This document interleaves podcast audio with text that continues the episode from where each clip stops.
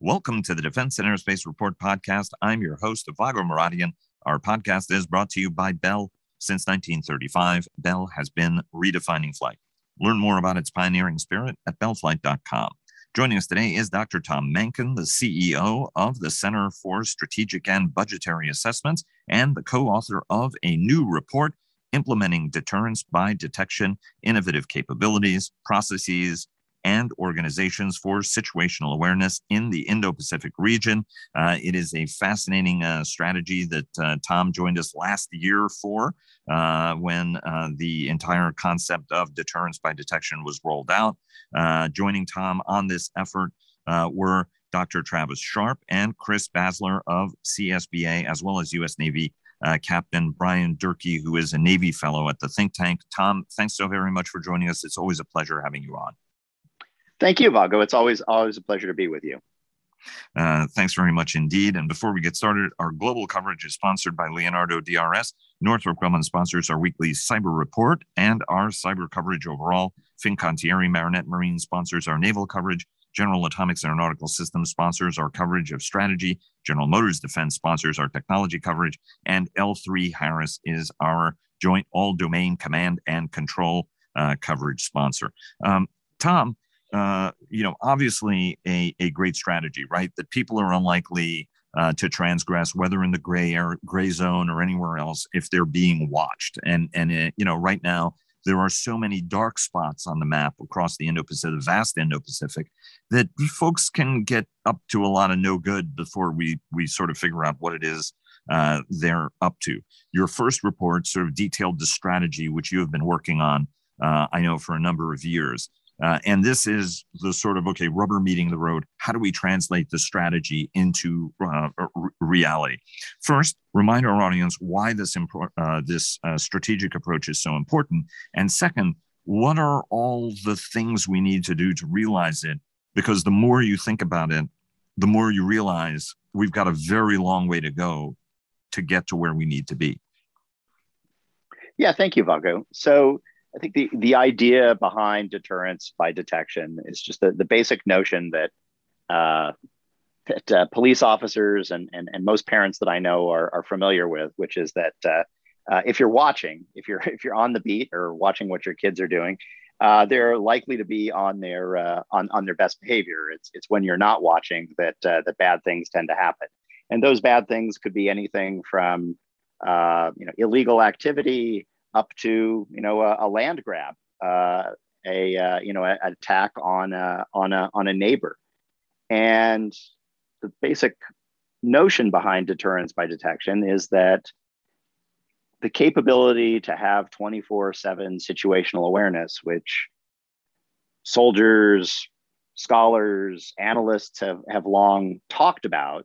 Uh, it really it really is a, a near term capability and so, deterrence by detection, the original report talked about the value of 24 7 situational awareness, and, and in particular, uh, the, the role of non stealthy unmanned systems in generating 24 7 situational awareness, uh, which I have to say was you know, maybe a little bit countercultural to some folks, uh, you know, with a, with a focus on uh, you know on stealthy platforms, but we actually think that there's a lot of value not only to see, but to be seen seeing.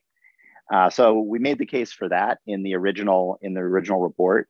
Uh, we've had a lot of uh, subsequent discussions, uh, both you know here in the United States and, and, and with allies in various various fora. And what we wanted to do with uh, this report is really take the conversation forward. So hence we now have implementing deterrence by detection. So as you said, what are the types of capabilities uh, that you would need to actually make this a, real capability. So we've we've expanded our focus beyond uh, the air domain uh, to include space and, and, and other other domains. We've focused on the critical enablers of 24/7 situational awareness uh, to include edge processing, high bandwidth communications, uh, AI. And then we've also focused on the processes, uh, the processes needed to actually achieve that type of a capability. We've also done it in a, in a coalition setting. Uh, that was right. that was the case in the first in the first report, uh, but clearly uh, front and center in uh, in this effort. Uh, and um, I, I want to, machine learning is also right. I mean, uh, an important piece of that. Uh, even though uh, for for some people it's become a little cliche, right? You know, here's your AI, and we'll give you a side of machine learning with that. Uh, but there you go. But in, in terms of the specific things we need to do, right? I mean, this is a vast job. Some of it you can do from space, uh, but obviously timeliness is important. You guys had a rollout event uh, today, which I commend people uh, to watch. Chris Brose was part of that uh, as well, and it was you, Travis, uh, and and uh, and and Chris from your team. What are the specific things we need to do to build this? And in part because you're CSBA, you guys actually tend to put price tags next to things mm-hmm. about what it is. You know, how much how much do you need to invest to actually get to ABC level of of capability? what's the way that policy makers and technologists need to think about the problem and the challenge and then what is the budgetary obligation that's required for us and our allies to try to get us uh, to to that end state? Yeah so first thing we need to do is get the maximum value out of the systems that we already have. So and and that includes uh, non-stealthy uas right? Where for several years there's been a um, you know there's been a move to either stop production or retire these systems. Uh, these are systems we already have, and we should get the maximum uh, benefit from them. And um, in many cases, that involves equipping them with new uh, pods, new sensors, uh, new means of communication uh, to you know to allow us to get the maximum benefit from them. Um, incorporating greater AI into uh, into UAS operations so that you can um, have operators control you know multiple multiple aircraft or one operator control multiple aircraft. A whole bunch of of, of common sense, uh, relatively inexpensive things that that we can do to get the maximum value out of uh, previous investments that the taxpayers have made. Second is also, uh, you know, is to draft off of the uh, number of commercial developments whether it's uh, developments in commercial space, uh, where you know you have whole constellations being lofted uh, with sensors in various networks or various uh, parts of the spectrum, um, both you know uh, signals collection and and imagery collection of various types, uh, bringing that in as well. and then it's the it's the processes, right? It's it's it's not just the hardware; it's the processes I had a conversation a, a couple of months ago with a, a very senior officer uh, on this general topic, and you know, I think he he put his finger on it, where he said, "Look, these th- these systems, whether you're talking about the UAS or the, the, sensors that they carry, or you know, various you know various uh, capabilities, because these capabilities are cheap. It's the processes and right. the manpower that are expensive, and to that, I would add, you know, um, inefficient, uh, increasingly outdated. You know, we're you you know yeah the the uh, we're, we're applying you know I don't know maybe late uh, mid to late 20th century uh, right. processes to a 21st century problem. So, uh, and to, to build on that, right? Um, you know, when when people watch, you know, movies, whether they're Marvel movies or anything else, uh, right? It's it's seamless. Data flows. The UAV data is fed to the uh, shooter uh, almost seamlessly. And I think the reality of our command and control networks is is anything. Uh, but I can't remember who, whether it was Travis, Chris, or the other, or, or, or Chris Brose, who mentioned, you know, that Excel spreadsheets are critical. Everybody's got to punch things into the spreadsheet, and then the spreadsheet becomes the foundation for everything we do. Folks are on chat rooms. Uh, there are person-to-person contacts, right? I mean, so the, the date, none of this is moving the way that we need it uh, to. And in, in part, then we have a volume problem where getting the right information to the right person at the right time becomes a problem uh, and and a, and a challenge before before the information is is overcome by events. You know what are what's the what are the revolutions the revolutions in thinking and processes and technology that have to happen that even remotely get us to where it is we need to to to be from a connectivity standpoint. I mean, from a ubiquitous 24 7 365 right i mean you, you guys are mm-hmm. talking about a surveillance grid that extends from the indian ocean all the way up to the northern pacific right i mean it, it is a formidable network that needs to be established Yeah, and I think that the uh, the primary barriers that we face are are not technological. Um, uh, they are much more about uh, organizations and processes. Um, you know, this is if, if, you know at the, at the heart of this is building uh, knowledge, building understanding, and getting that understanding from one place to another, right? And and so I think the, the real revolution that needs to occur, the real transformation that needs to occur is, is an organizational one and a, and a process one because the, the technology to, to do this, uh, you know, lo- long predicted is now here. And uh, it's not, um, you know, it's not closely held uh, by a small part of the U.S. government. Frankly, you know, a lot of it's uh, uh, further developed in private industry than it is, you know, in, in government. So it's it's really about it's about that it's about getting machines to do machine work and getting smart humans to do smart human work and as you as you mentioned with your uh, you know your your story and yeah travis's story about you know the use of uh, excel spreadsheets um, we're, we're we're not doing that right now. Right. you know we we have humans sentient human beings uh, you know doing uh, things that that you know dumb machines could do. Not even not even ai not, not, even not even sophisticated machines. Right. we, we, we have we have uh, sentient human beings doing dumb machine work. So let's let's get the the smart people doing smart people work and the machines doing machine work to uh, to that end, um, I'm going to change my order of my questions a little bit because I think this is a JADC2 uh, specific question. Uh, our audience knows that L3 Harris is our sponsor, and we're doing a series of monthly programs um, delving into joint all domain command and control. Uh, questions and and so there are a couple of discussions ongoing right i mean each of the services have their own unique uh, needs, right? I mean, as as Chris Dougherty of uh, CNAS pointed out, right? I mean, the Army has hundreds of thousands of radios. The the Navy and the Air Force don't have hundreds of thousands of radios. There are different constraints. You know, there's an Army squad. It's at the bottom of a ravine. That is a communications dead spot, whereas it tends to be a little bit easier for the Air Force and the Navy to communicate, et cetera, right? I mean, each one has their own challenges and approaches. And yet, there's increasingly, on the one hand, a recognition that this sort of ubiquitous connectivity is vital and important for the future of warfighting, right? Connecting the legacy to the future systems, among other things. On the other hand, there are also very smart people that you and I know who are saying, well, wait a minute, what's the problem we're trying to solve? Is connecting mm-hmm. everything to everything else the problem we're trying to solve? From your standpoint, as somebody who looks at these things strategically, what's the problem we need solved? And then how do we proceed doing it? Because our approach right now is sort of like everything's got to connect to everything otherwise we will not achieve the vision. And the question is is that the right vision? Yeah no that, look that's that's an excellent point. Um, you know co- connecting everything to everything is not an end right? It's not it's not a or it shouldn't be an objective in and of itself. It should be a means to an end. And so at least as far as deterrence by detection is you know is concerned it is about you know, detecting nefarious activity uh, in a time frame that is actionable.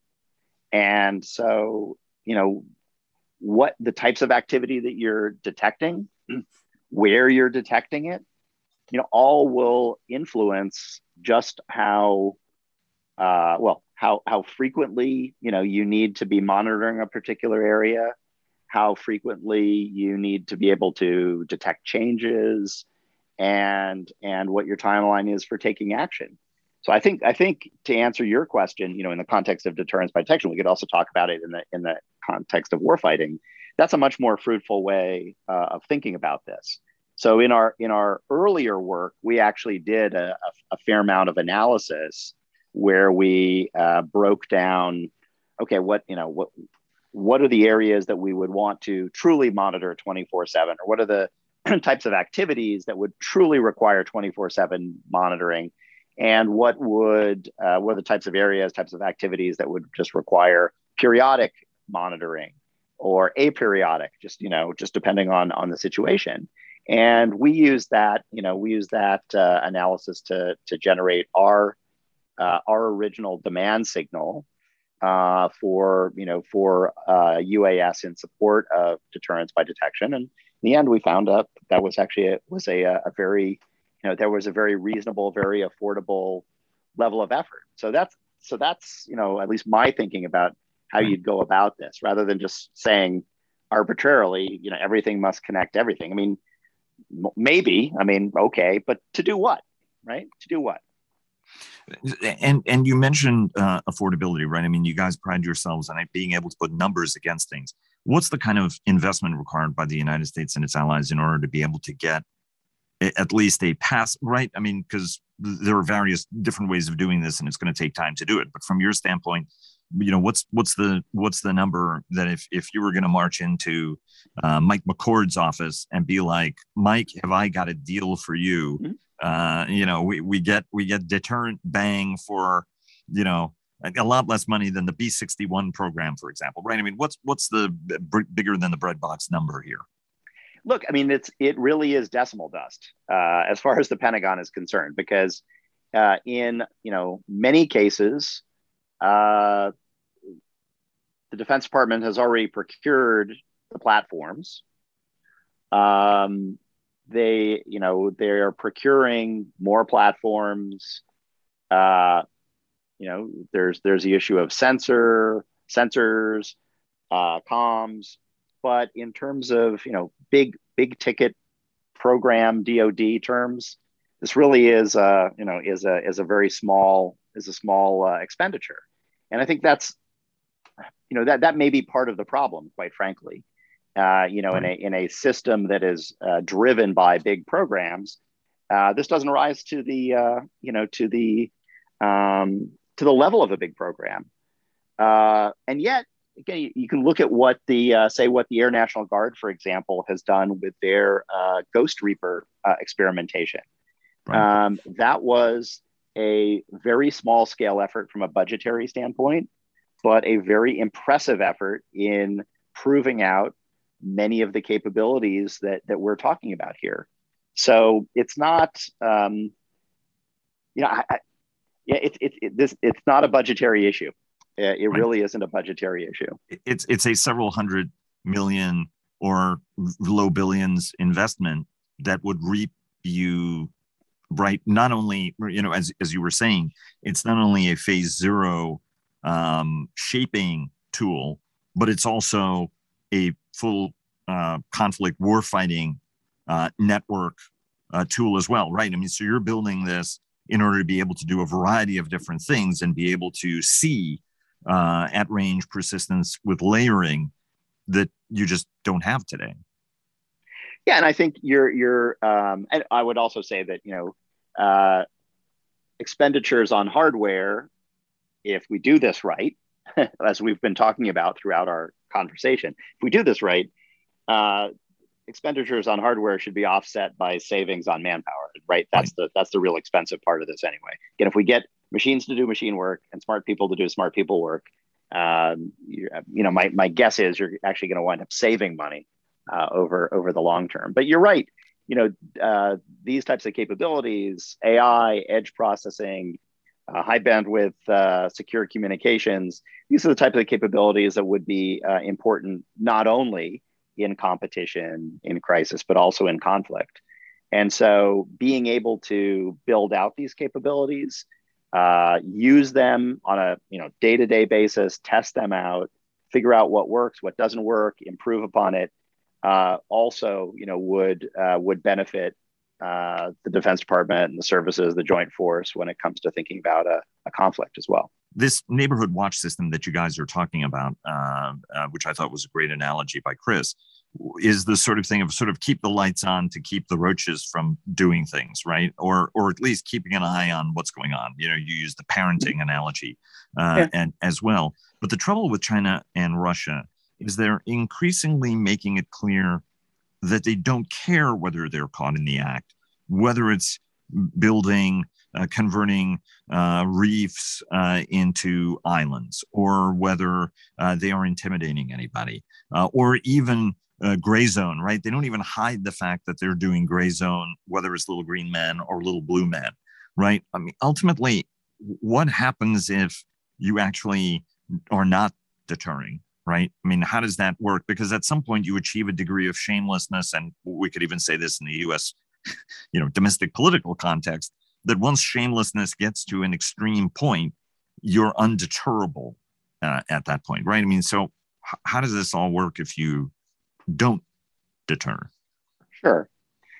I think so first off i'll, I'll just uh, you know I'll, I'll grant you the point. I'm not i'm not sure that it's in fact true that uh, whether it's the leadership in Beijing or the leadership in Moscow, that they're completely, um, you know, immune from, uh, you know, from from outside pressures. But even if that's the case, twenty four seven situational awareness can can serve as the predicate for collective action should deterrence fail, right? So so uh, part of it is, you know, is is certainly aimed at the potential aggressor, but it's also part of it's also aimed at our allies and partners and their and their populations, right? So, if deterrence does fail, uh, the you know the the the concept of deterrence by detection should deliver you know, broadly shareable information that can be used as the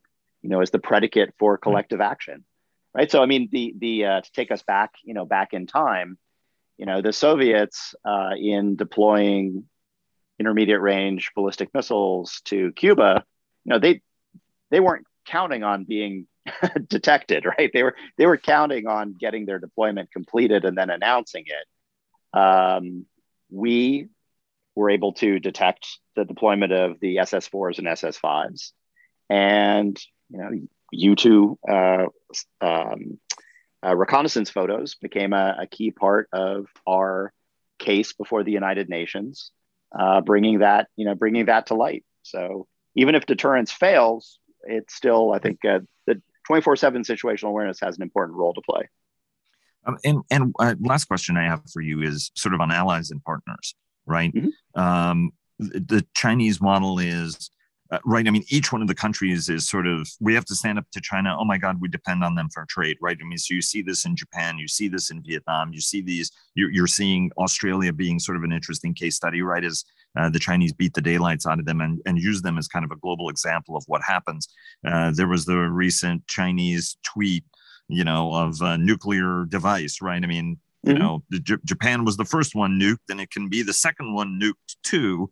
Uh, mm-hmm. Apparently, they took that tweet uh, down at the end of the day. Uh, but I mean, it's it's clear that once you establish these sort of sensor grids, even if these countries are going to benefit from them, they're also going to kind of come under pressure, and and they may change their tune ultimately, right? I mean, so how do we need to work with allies and partners to do this when it's in their own advantage, even if they're going to get, let's be honest about it, targeted for for doing well, so?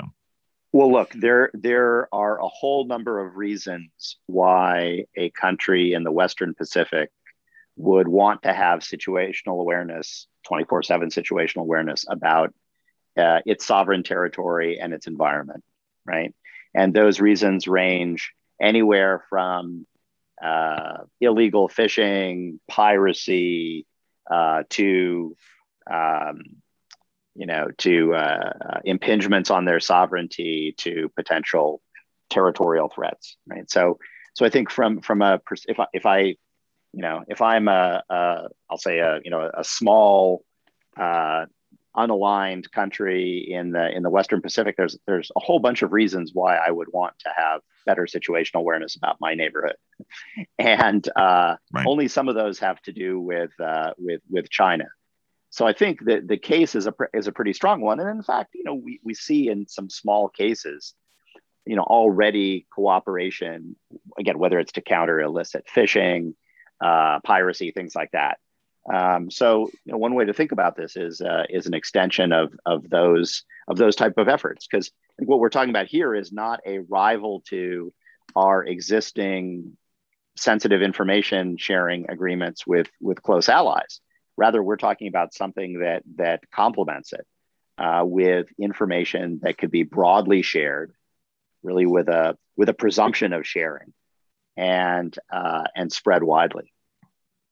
Uh, I should I should also point out right that this network is as useful being used uh, against China. I should have also mentioned the Russians have become uh, extremely active in the Pacific in terms of their saber rattling, including exercises relatively recently off of Hawaii, uh, trying to flex uh, their Pacific. You know, obviously, the nation is a Pacific power, but then again, so is the United States, so is France. Uh, for example, uh, and obviously the United Kingdom and the Queen Elizabeth Battle Group will be uh, mm-hmm. in the neighborhood, and, and London saying two more ships are going to be going uh, to to the Pacific uh, on a permanent basis.